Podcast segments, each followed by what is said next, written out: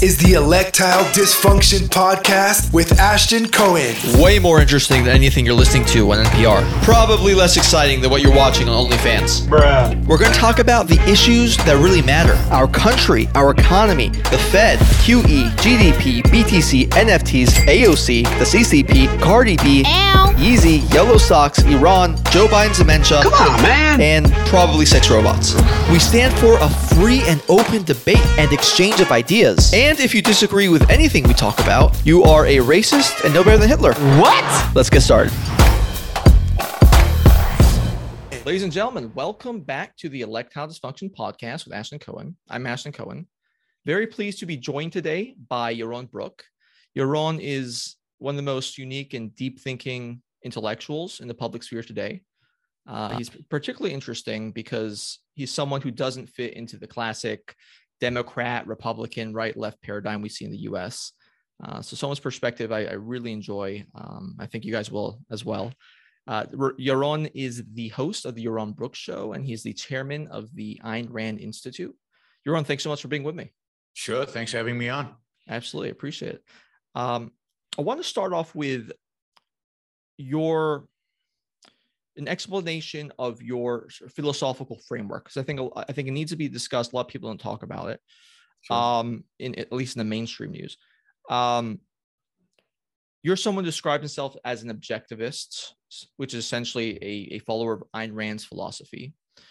So for those not familiar, what is objectivism and why is it a better way of thinking, better for society, better for individuals than something like Marxism or socialism, which seems to be, all the rage these days, particularly among the younger class, particularly among the so-called intelligentsia and the elites and, our college institutions. Sure. So objectivism is, as you said, the philosophy of Ayn Rand. The reason to follow it, the reason to take it seriously is because it's true. Truth matters. If you care about your life, if you care about the world, then you should be a truth seeker. Hopefully everybody's a truth seeker. I think Marxism and socialism are false. They're false both. They're impractical and they're immoral. And they're, all you have to know is a little bit of history, and that should exclude anybody from being a Marxist or socialist. It is an unmitigated disaster. So what is objectivism other than, in actual detail? So first, I encourage people to read Ayn Rand. It's hard to kind of describe a whole philosophy on kind of one foot, but I will try to do that. It's a philosophy that argues that reality is what it is. It's not what you make. It's not what you wish it to be. It's not the creation of some outside consciousness. So it is fundamentally an atheist philosophy that believes that existence exists. It's not created, and prayers and wishes don't change it. It believes that we have the tool to know reality. There's a lot of talk out there about, our senses are not valid and we don't really know what real reality is. Nobody actually lives that way. We all live assuming that we know what reality is, and we have a tool to know reality, and that's our senses and our reason. Our reason it connects us with the actual world, with actual reality. We are aware of the world out there. And again, we don't learn about reality from our emotions. Emotions are not tools of cognition. They're beautiful things. It's great to have strong emotions, but that's not how you learn about the world. It's not how you should make decisions about the world. And we don't learn about the world. We don't discover truth through revelation. It's not some mystical ability. You don't need to take LSD to discover the truth. You don't need I don't know, some people claim you don't need some connection to I don't know, some mystical power to discover the truth. The truth is available to all of us, and it's available to all of us through the use of our reason. And then the only entity that actually reasons, that actually discovers truth, that is actually connected to reality, is the individual. There's no collective consciousness any more than there's a collective stomach. You can't eat for me. You can't think for me. So thinking, the responsibility is on the individual. The individual is the unit of measurement. We're not ants. We're the colonies, the unit. We are human beings where the individual does his own and can do his own thinking. And as a consequence of that, the individual's life is what matters from a moral perspective.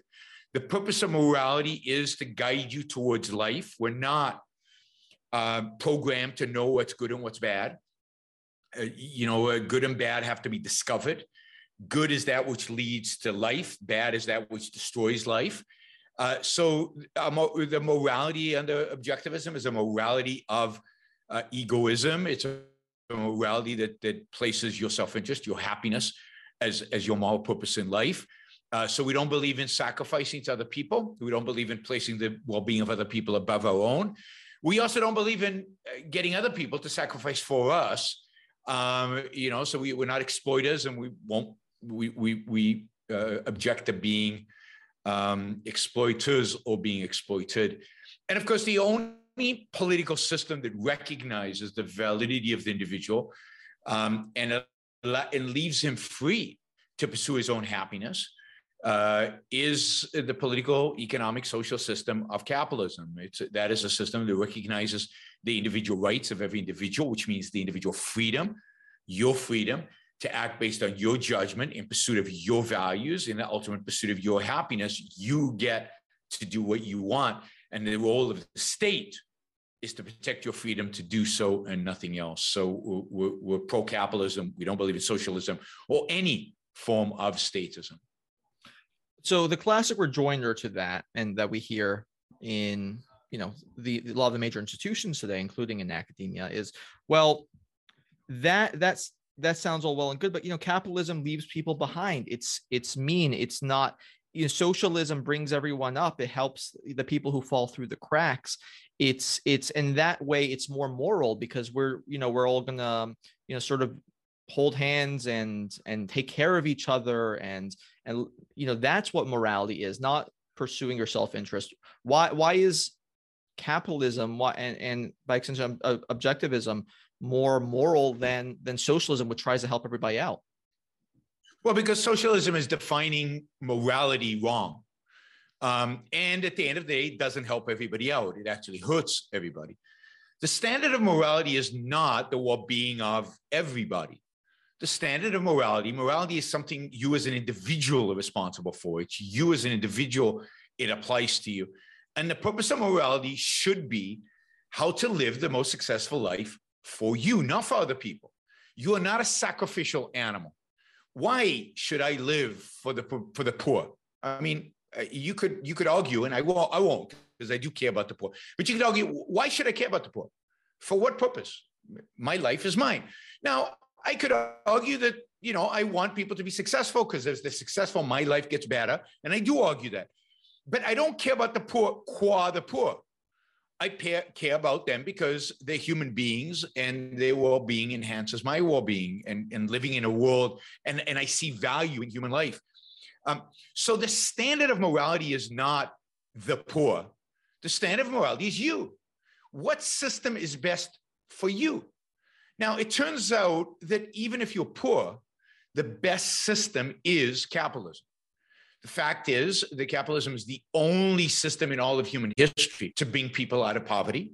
Socialism never did that. Socialism is very good at taking the wealth that capitalists have created and redistributing it, but they don't create anything. They've never brought anybody out of poverty. Every country in the world that has brought people out of poverty has done it because they've implemented a little bit of capitalism. Not a lot, but a little bit. All it takes is a little bit. And that's true across the board. Socialism suppresses economic growth. Socialism destroys economic growth. Indeed, what happens under socialism almost everywhere is that whatever has been created through a little bit of capitalism is completely destroyed, and countries become more poor. And more people are poor as a consequence of socialism, not less. So I would argue that the moral standard is the wrong standard, but even by their own standard, socialism is a disaster. Well, you say socialism hasn't created any wealth, but what about all the great cars and innovations that came out of the Soviet Union? Is that? Yeah, I mean, some of you, millennials, Gen Xers should go find a museum where they have one of those cars, and you can never want to step foot in one of those. These are death traps if they were put on a highway. Luckily, in the Soviet Union, they didn't have real highways. So, they could drive at the slow speed, and if the car fell apart, nothing would happen. No, they produced nothing. They created nothing. The areas in which they seemingly progressed were areas where they stole technology from the West. There was no innovation in the Soviet Union. There was no progress. And indeed, for the average person in the Soviet Union, it was nothing but stagnation, poverty, and misery. And that's why, by the way, the Soviet Union did not allow its citizens to travel. You couldn't leave the Soviet Union because they realized that if they allowed people to travel, they would never come back. This is why in Berlin, they built a wall to prevent East Germans, communist Germans, from escaping to the West, not the other way around. I know. If you listen to Marxists enough, and you believe that the Marxist paradise, you think that people are escaping capitalism to go and join the socialist East Germany. No, the wall was there to prevent people from fleeing the misery, the poverty, the pathetic life that they had under communism. So. Yeah, I mean, history just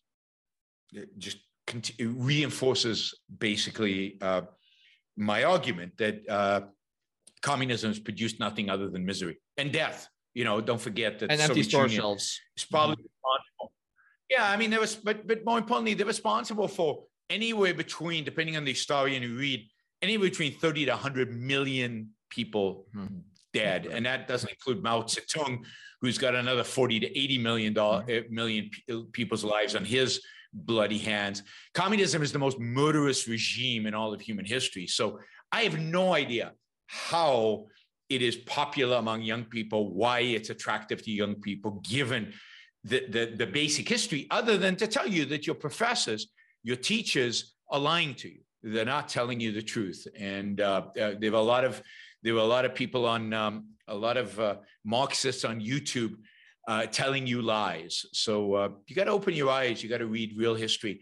You got to figure out what really happened in these places and generalize from it to the fact that nowhere has socialism ever succeeded. If the measure of success is human prosperity, it's human flourishing. Right, and that's a pretty unbelievable stat, because even I think we've all met people in their lives who have made stupid decisions or bad decisions. And, once in a while they'll work out. I mean, socialism literally has a 0% success rate. I mean, it's been tried. There was one point in, I think what the 1960s, 1970s, where the majority of the world was under communism, socialism. Yes. And yes, so absolutely. And people talk about the wars that supposedly West has created. I mean, the communists believed in internationalization. So they brought war to everywhere they touched. They try to occupy as much land as possible. They try to internationalize it. You still have communists today who argue that the only way for communism to succeed is if every single human being on planet Earth is enslaved by it. Mm-hmm. And don't mistake it, being under communism is the equivalent of slavery. Everybody is enslaved to the totalitarian leaders. So yes, in the 60s and 70s, the majority of the world was under communism, significant majority of the world. Places like India weren't communist, but they were socialists. It's only when India abandoned socialism did it start creating some wealth and people start rising out of socialism. And of course, China, we know the story of China. It's only once Mao Zedong is dead, thank God.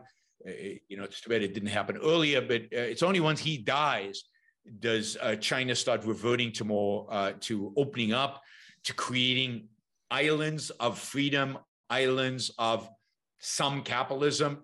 And that's when you see the economic boom, and that's when you see people rising up out of poverty in China.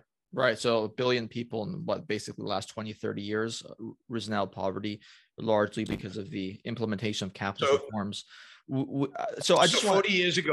Yeah, go ahead. Yeah, 40 years ago, about 30% of the world population was in extreme poverty. That's $2 a day or less. Today, it's less than 8%. And that is all the consequence of some opening up, some elements of capitalism being introduced into particularly Asian economies, but even in Africa. How do you make the distinction? So socialism and communism were terms that were basically used interchangeably throughout much of its history. And then Lenin came along and he preferred the communist label, I suppose, in order to distinguish what the Bolsheviks were doing from the other socialist groups, other groups which were Marxist, like the socialist label more. Obviously, Soviet Union, people forget, it stands for the Union of Soviet Socialist Republics. So they use socialist even in the term. So, you know, when we talk about socialism today, when you have people like AOC and Bernie and talk about socialism today, how do you make the, and they'll point to a place like Sweden or Denmark, and they'll say, no, we don't want Venezuela and Soviet Union and North Korea. We want Sweden and Denmark. We want Denmark. What's a rejoinder to that? And then the prime minister of Denmark comes out the next day and says, we're not socialists. Right. Don't pretend that we're socialists because we're not. And of course, Denmark, Sweden, Norway are not socialist countries at all. They're not capitalist, unfortunately, but they're not socialist either. They have strong welfare state, but in terms of business, businesses are privately owned. Socialism businesses are publicly owned by the state, owned by the employees. And they are less regulated than the United States of America. On economic freedom indexes, places like Sweden and Denmark rank higher than the US. Mm-hmm. So yeah, I want the United States to be like Denmark too. I want less regulations. I want less government intervention in the economy. I want a balanced budget. I want the government to spend less money, which they do in Sweden and Denmark as a percent of GDP. So- And Norway has no debts, right? Well, Norway is cheating because Norway, of course, has oil. So right. Norway has massive, massive surpluses because of the oil. But Sweden and Denmark have very little debt. These are relatively healthy economies. They tax highly, but then they leave people alone. They leave them alone socially, but they also leave them alone economically. So these are free countries. They're not capitalist, but they're not socialist either. So Bernie needs an education. And he knows better. He knows what he really wants is not Denmark. He knows what he really wants is Venezuela, but he won't actually admit it. So what is socialism? Socialism is where the state owns the means of production. Now, sometimes it owns it directly. Other times it creates a scenario where unions or employees own the means of production, but the state protects them. Protects their ownership of the means of production. So private ownership is basically banned. So socialism is that state in which private ownership of the means of production, private ownership generally is discouraged. Communism is taking that to its logical extreme. Communism is in which all property is owned by the state, in which all decisions are centralized to a state authority. So communism tends to be totalitarian. Socialism has a varieties. So communism, I consider one variety of socialism, right? Nazism, you were mentioning the USSR has socialism, its title. What is Nazism? Right. It's nationalist socialist. Mm-hmm. So Nazism is a form of socialism. Fascism is a form of socialism. Mm-hmm. You could argue that Sweden in the 1960s and 70s was a form of socialism. Many of the industries in Sweden were publicly owned. They redistributed huge amounts of wealth. The government intervened in everything. They got very poor in Sweden, or they didn't get it wasn't very successful in Sweden. That's why they abandoned that. So in the 90s and 2000s, Sweden has gone through massive deregulation and a reduction in government spending. Nobody talks about that, certainly not Bernie Sanders. But the experiment even Sweden had with a little bit of with more socialism failed. Mm-hmm. They almost went bankrupt in 1994 as a consequence of government spending.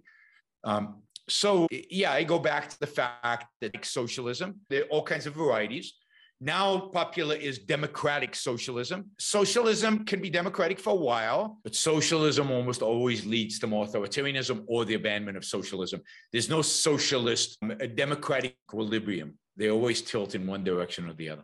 You bring up a couple of interesting points that they're never talked about. So fascism is a sort of derivative of socialism as well. Mussolini, who basically created fascism, was himself a socialist, a writer of a socialist magazine. Yeah, and he believed that the socialists were incompetent and couldn't achieve their goals. And he basically created his own political party and created the term fascism, because as a more practical form of socialism, as a socialism that could be achieved. And the way he did that is he fused socialism with statism, with nationalism. He fused statism with nationalism to create fascism. So fascism is just socialism plus nationalism. And in fascism, what the state does is it doesn't take control of businesses. It doesn't try to own the businesses, but what it does is it controls them. So it doesn't own the means of production, but it 100% controls the means of production. It basically tells business owners what they can and cannot do. And you could argue that the United States today is in some sense a mixture of fascism and socialism. So it's much more fascist than socialist. So what you have today is massive regulations in the United States, massive dictates on businesses, what they can and cannot do, who they can and cannot hire, how much they can or not charge, what they can and cannot produce. And in that sense, the U.S. government is much more fascist than socialist. The U.S. does not own the means of production for the most part, but it does control them. You think Antifa realizes that, because they claim to be anti-fascist? You think they know what fascism means? They don't know what fascism is, and of course they're fascists, right? Or they're socialists, which is the same. I mean, there's this notion that somehow socialism is good and fascism is bad. Fascism is bad, but so is socialism. There is no difference between a Nazi and a communist. They are both evil ideologies that have resulted in death, slaughter, destruction. So I don't consider there to be any significant differences between communists and Nazis. I agree. I think what's worth noting also in passing, because this is never really discussed either, is after Hitler bailed Mussolini out when he was almost overthrown the first time, he then set up the Socialist Italian Republic, essentially, was what they called it. So yeah, it looks like he never really gave up on those socialist sympathies, and this is the creator of fascism. People love to forget. I mean, people like Marxists will often blame World War II on capitalism, right? But people forget the World War II started with an alliance between Hitler and Stalin to divide Poland. And World War II started with Hitler invading Poland from the West and Stalin invading Poland from the East. So to say that World War II was started by Hitler, in a sense, is wrong, because it was started by Hitler and Stalin. And the communists are just as responsible for World War II as Hitler is. Now, Hitler then turned against Stalin. Strategic mistake for him to open a second front like that before finishing up the British. But, you know, the idea that communism is peaceful is one of the most bizarre ideas in all of human history. Absolutely. Convenient little facts left out. With objectivist philosophy or your view, are taxes ever acceptable? No, because coercion is never acceptable. So force is never acceptable. For me to come to you and force you to do something, put a gun against your head or drag you off to jail if you don't comply with what I tell you, is unacceptable. The only reason to use force is in self-defense. The only reason for the government to use force is to prevent you from violating somebody else's rights, to prevent you from using force, or to retaliate against you once you have already used force. Taxes, to the extent that the government needs revenue, and in my world, ideal world, the government would be a lot smaller, probably 90% smaller than it is today. So it wouldn't need that much revenue, but the extent to which it needs revenue, it would have to find ways to generate that revenue that are not coercive, that do not involve force, that are not mandatory. So there would have to be some kind of fee for services or some kind of voluntary taxation. Interesting. I want to turn to we talked about Marxism. We have, obviously, as you're familiar, we have this sort of new philosophy, which is what we can call maybe wokeism, CRT, the intersectionality movement. Do you see, how did this sort of come about? It's obviously taken over major industries. It's all the time in the media and the press. It's ubiquitous among college campuses, this kind of racialist ideology. Is this a form of Marxism? Is it neo-Marxist? Is it, like semi-Marxist? How do you make sense of this, and where do you think it came from? And do you think it's attached to the communism? Yeah, I don't think it's particularly useful to think of it as Marxist. I think it's from the same intellectual tradition as Marx. It's definitely influenced by Marx. It's definitely picked up certain of Marxism's attitudes and terminology. But look, Marxism, has failed. It failed intellectually. It failed philosophically. There was, in a sense, an attempt to revive Marxism and to reorient it, that ultimately resulted in postmodernism, which I think is far more the source of this stuff than directly Marxism. Marx was very, very concerned about economic classes. He was very, very concerned about creating this utopia that had everything to do with, the dictatorship of the proletarian ultimately. And he also envisioned a utopia in which people were rich and people did well and people pursued happiness. It's a bizarre utopia, and it's detached from any kind of real reality. But he had certain goals, and he was striving towards achievement of something that was very, I think, different than what CRT is and what intersectionality is and what all these things are. Marx himself was a racist and didn't particularly like Jews, certainly didn't like Jews, even though he was from a Jewish family. He didn't like Slavs. He didn't like Africans. He didn't like a lot of people. He wanted, white, blonde, proletarian. That was his ideal. And but his concern was economic. Mm-hmm. What people call cultural Marxism is not really Marxism, because it doesn't really relate to the economic class system. It's egalitarian in a way that even makes Marx looks good. I think the philosophy that dominates today's intellectuals is far worse than Marxism. It has no positive goals. Its main thrust is destruction and tearing stuff down and putting people down and basically destroying.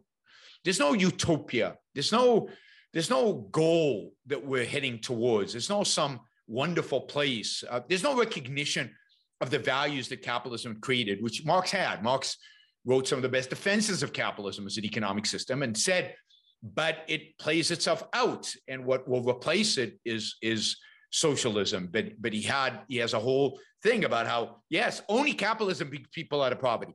Capitalism was inevitable as the thing that replaces feudalism. CRT, all these things are basically built on hate, not on anything more than that. And it is, we talked earlier about morality. So I think CRT, certainly intersectionality, are the culmination of a perverse morality. If you think about Christian morality, then Christian morality is about, at its core, it's about the need to sacrifice for others. The highest moral action that you can commit, the one that will make you a saint, is to die or to achieve extreme poverty or to suffer some horrible outcome while serving other people. Your purpose in life is to live for others. Take Mother Teresa, take every saint in every museum in a painting, arrows sticking through them. They're all about dying in the service of other people. Which other people? What's the standard by which we should determine whether you should sacrifice for them or not? Well, how oppressed are they? How poor are they? How miserable are they? How suffering are they? The more suffering, the more you should sacrifice to them. Now, what does intersectionality do? Well, it creates a pyramid of suffering.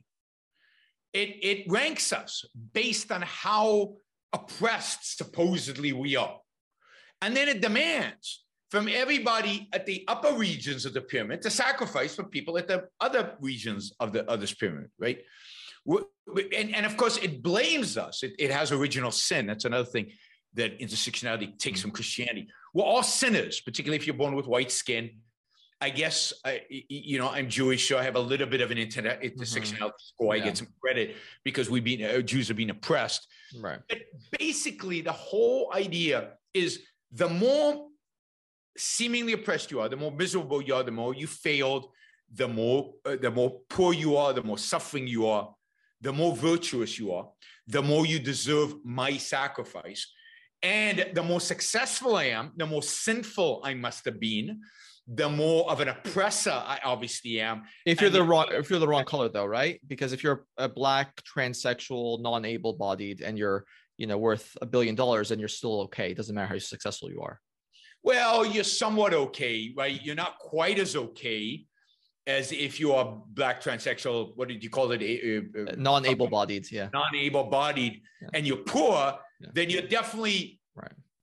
More okay on its intersectionality criteria. So intersectionality does have a wealth parameter, but like Marx, but it doesn't have that isn't the dominant parameter. So what we have today is altruism taken to the extreme. Altruism is the philosophical term coined by Augustin Comte, the French philosopher. It is about the purpose of life is to live for the sake of others.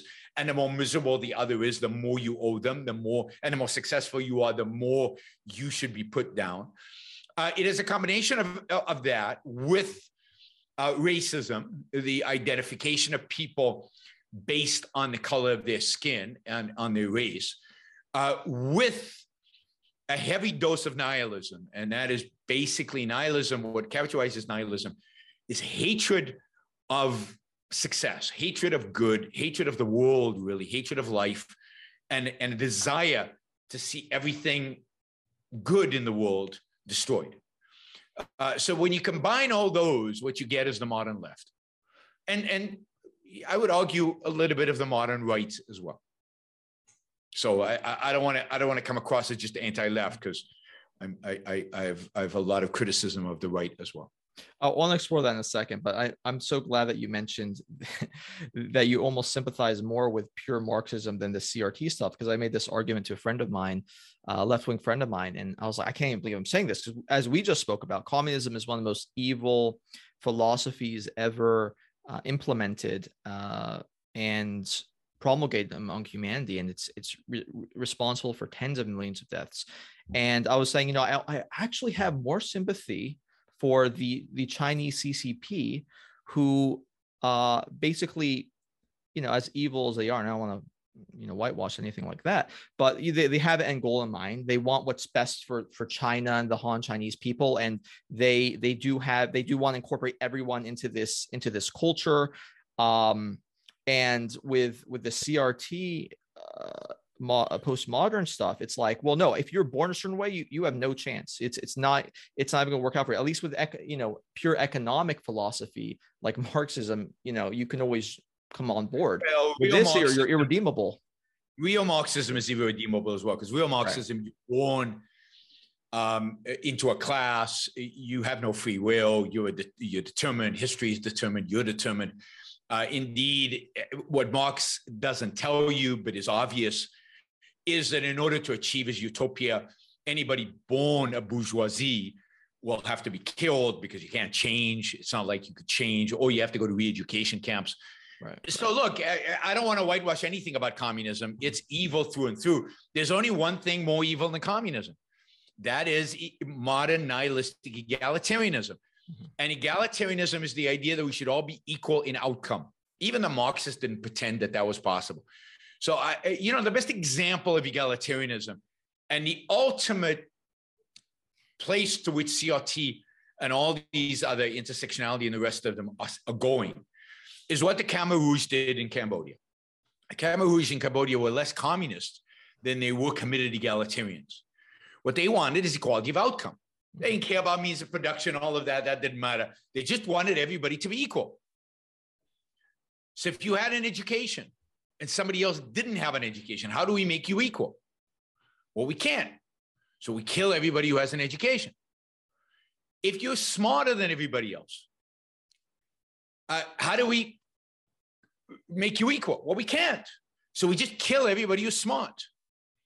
If you're a hard worker and everybody else is lazy, how do we make you equal? Well, we kill everybody who's a hard worker.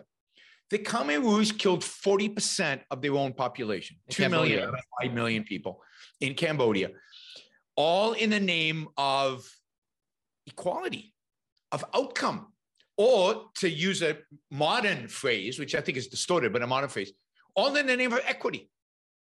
They killed 40% of their own people in the name of equity, in the name of equality of outcome, in the name of equity, the way the left today uses it.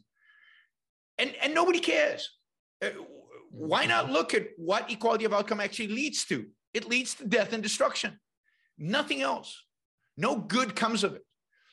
This is not about leveling the playing field, which I don't think you can. This is about equality of outcome. And equality of outcome, only death can result of that. And that's why the modern egalitarians are much worse even than communists. And that's saying a lot, because communism is about the lowest you can get in life. That is saying something. And I remember reading a passage about the Khmer Rouge. They even killed people with classes because they were assigned to being of the intellectual class. Yeah, you could read. Yeah. Usually glasses meant you could read, or you went to school, or you studied or something. They killed anybody with glasses, was shot. This is the killing fields of Cambodia. You can read about it. Interestingly, not basically never taught about in schools. I never even learned about it until long past I was done with school. I learned a lot about Marx in college. I probably had, I don't know, 7 classes that approached Marxism and his theories, but never about that kind of stuff. I want to talk to you about the getting into the whole woke capitalism stuff and what your view on that is. So basically, and I saw you discuss it in one of your previous podcasts about, I think BlackRock is kind of one of the most emblematic institutions about this. So BlackRock, basically, even Bloomberg called them the 4th branch of government. So they are the largest asset manager in the world, I think $7 trillion in assets. They are the principal shareholder of, you know, hundreds, thousands of companies, a significant portion of the S&P 500. They were even put in charge of the response to the most recent pandemic, the coronavirus pandemic. And they are pushing this whole ESG thing, environmental, social governance, basically almost compelling these other private companies to be what they call stakeholders, rather than pursue profits, rather than being shareholder focused. And because they're an enormous wealth, they're enormous power, they're the largest shareholder in so many companies, they're the 4th branch of government, as Bloomberg said. They get lent money at a much less interest rate than any of us can get, and they can do all sorts of things with that. So how do we make sense of this? And obviously we can go into like the whole Disney and Nike and all these institutions pushing this sort of woke agenda.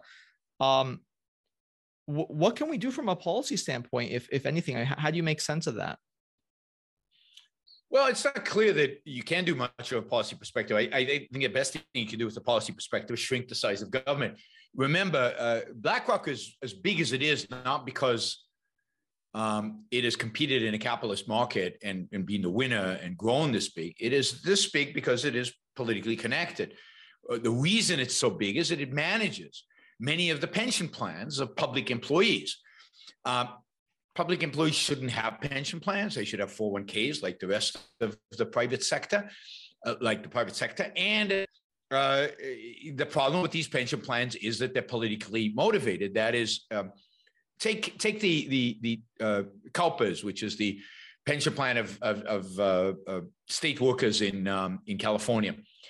On the board that decides the investment policies of CalPERS sits the governor of the state of California. It is a political entity. It is not a financial entity. And as a consequence, politics and finance now intersect. And as government grows, more employees have bigger and bigger pensions. Their role in putting pressure on these companies grows, and you get woke capitalism. It's a political agenda circumventing politics, going around politics. Now, if I had my money managed by BlackRock, which luckily I don't, but if I had it, I would sue them. And I think people should sue them. This is how you fix this problem. I would sue them because their job is not to promote a social agenda. Their job is to make me as much money as they can. That's why I hired them. That's why they're managing my money, right? They're fiduciaries. They have a fiduciary responsibility to the people who have invested in their 401ks to maximize their wealth, not pursue some social agenda. I think shareholders should sue Disney.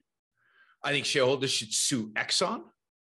I think shareholders should sue all these companies under the guise that management is no longer exercising its fiduciary responsibility to shareholders.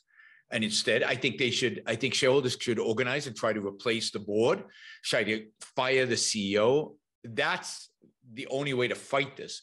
If you fight it through government, you are going to give government way too much power that will be used against capitalism ultimately. So, don't go using government in order to solve your problem. Solve it through the marketplace. And we have a court system for that.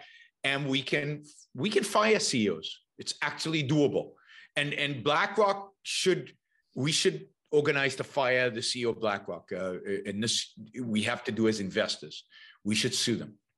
What would you do in reference to the big tech companies who have this insane moat, probably the most valuable, not probably, the most valuable data of all time, some of the most powerful entities of all time, more powerful than most world governments?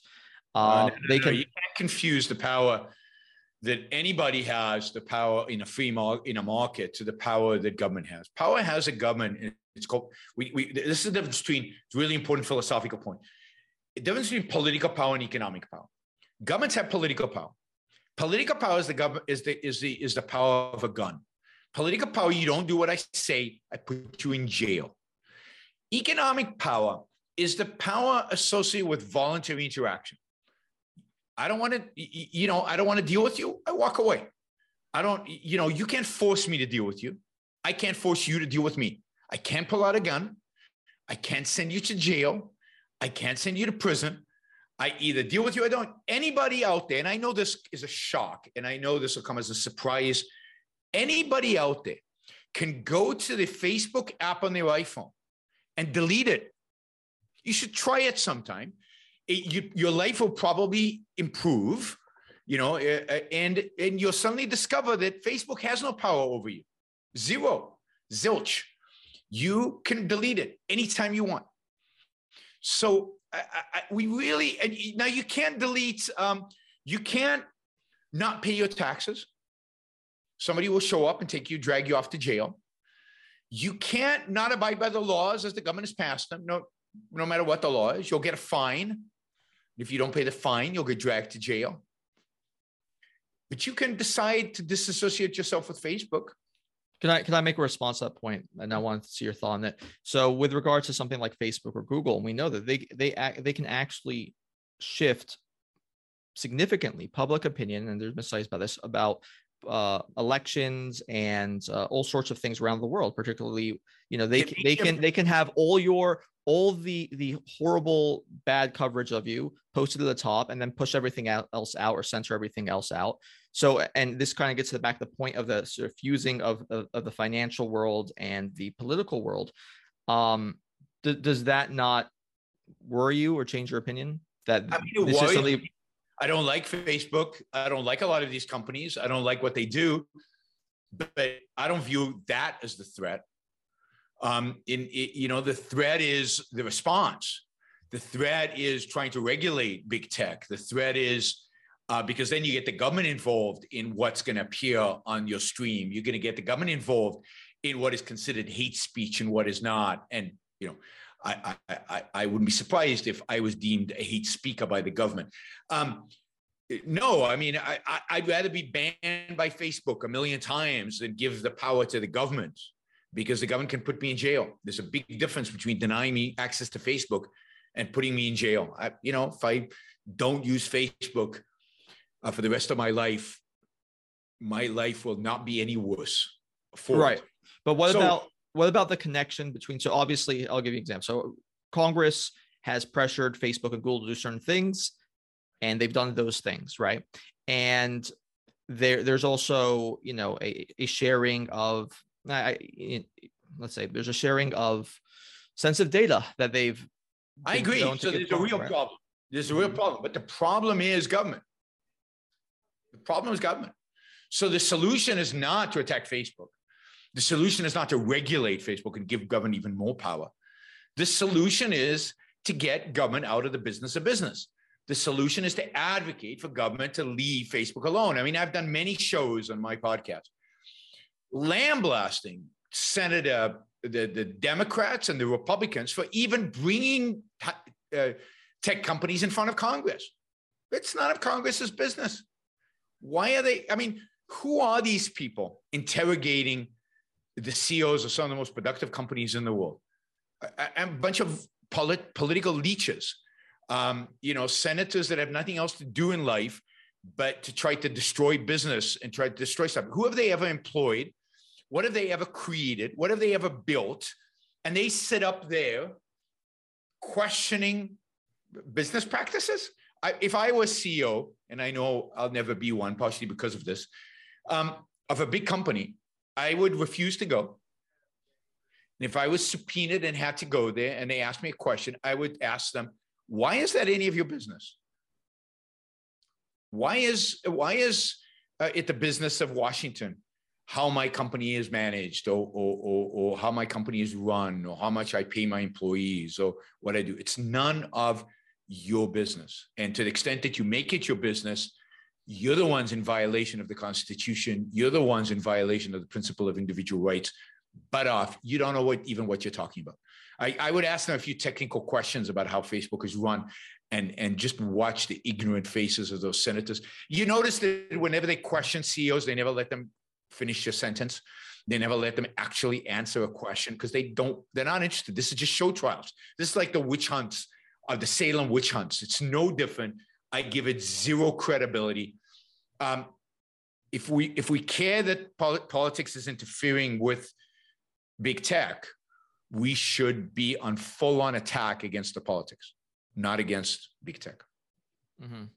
Yeah, I mean, I just a quick point on that. I remember seeing them brought before Congress, and one of the Republican congressmen was asking the Google CEO. So you have the Google CEO before you, and he's like, "Oh, how come all my campaign newsletters go to people's spam folders?" You know, these are the kinds of questions they ask. And yes, you know, the questions of an idiot, right, which is what most politicians, right. I mean, I've met a lot of politicians. I met senators. I met congressmen. I used to go to their offices in D.C. when I'd visit D.C. and stuff. And at some point I told my staff, never again. Please don't get me meetings with any politicians. It just is the most depressing thing in the world. They're not smart. There's nothing special about them. They are sleazy. All they want is to know what they can do for you, or in other words, what you can do for them. They're selling favors. They're intellectual zeros. And I don't want to have anything to do with them. I think there might be a handful of exceptions, both on the left and on the right. But most politicians are not worth iota of my time anyway. And I don't think any of our time. They will do what we want in the end. So if you want to change the world, forget about politicians. Change the electorate. If you change the electorate, the politicians will change because they want to suck up to the electorate. So the people we have today are just, it's beyond pathetic. I mean, where are the Thomas Jeffersons and James Madisons of the world? Not in Washington, D.C. Mm-hmm. Running big tech, maybe. That's the caliber of people running big tech, but not the caliber of people running Washington. That's for sure. There are not people who are actually willing to do the bold things that are required. But they're not thinkers, is my point. Mm-hmm. They can't use your mind. At least right. in Silicon Valley, people are creating and building and producing stuff. You know, maybe not the CEOs of the big tech companies, maybe not all of them, but they're changing the world. What do politicians in Washington do? Try to figure out how to tax me and how to regulate me, how to control me, how to destroy what I've built. With respect, just following up on the Google point, would it ever worry you? Could it ever get so large and affect public opinion so much that you'd ever be worried about the influence Google has on, let's say, on elections, on people's opinions, because they have such a immense amount of power in being able to curate the kinds of news, the kinds of stories that are shown to people? Would there ever be something that would ever get too far in that direction, or do you just believe that eventually new neutral services that command the respect of people are going to replace them? Today, people always say, "Oh, today all the news is the same." It's like, you guys have no clue what you're talking about. So I grew up in the 70s, 60s and 70s. And in the 1970s, in the United States, there were basically what? 5 major newspapers, 3 news networks, no Fox, no CNN, just 3 basic news networks, no talk radio. That's it. All there was about 5 major newspapers and 3 networks. What do you think the politics of the television networks were? No, they're center left. They were all left. Mm-hmm. What do you think the politics of the 5 top newspapers were? Maybe the Wall Street Journal was a little center right, mm-hmm. but the other 4, all center left. Uh-huh. Some very left, right? And what was the alternative media? Didn't exist. Maybe some rare, yellow journalism here, New York Post, maybe some other things, but nobody read them, right? Today, yeah, Google's massive, but so is Twitter. And you can find all kinds of voices on Twitter. So is YouTube. You can find all kinds of voices on YouTube. You can create your own voice. If you wanted to start a newspaper in 1975, yeah, right. And nobody's going to listen to you. If you wanted to get your voice published, you'd have to get an op-ed into the New York Times. Yeah, good luck with that, right? Today, you want to, you can start a Substack. I subscribe to like 20 different Substacks of different voices with different views.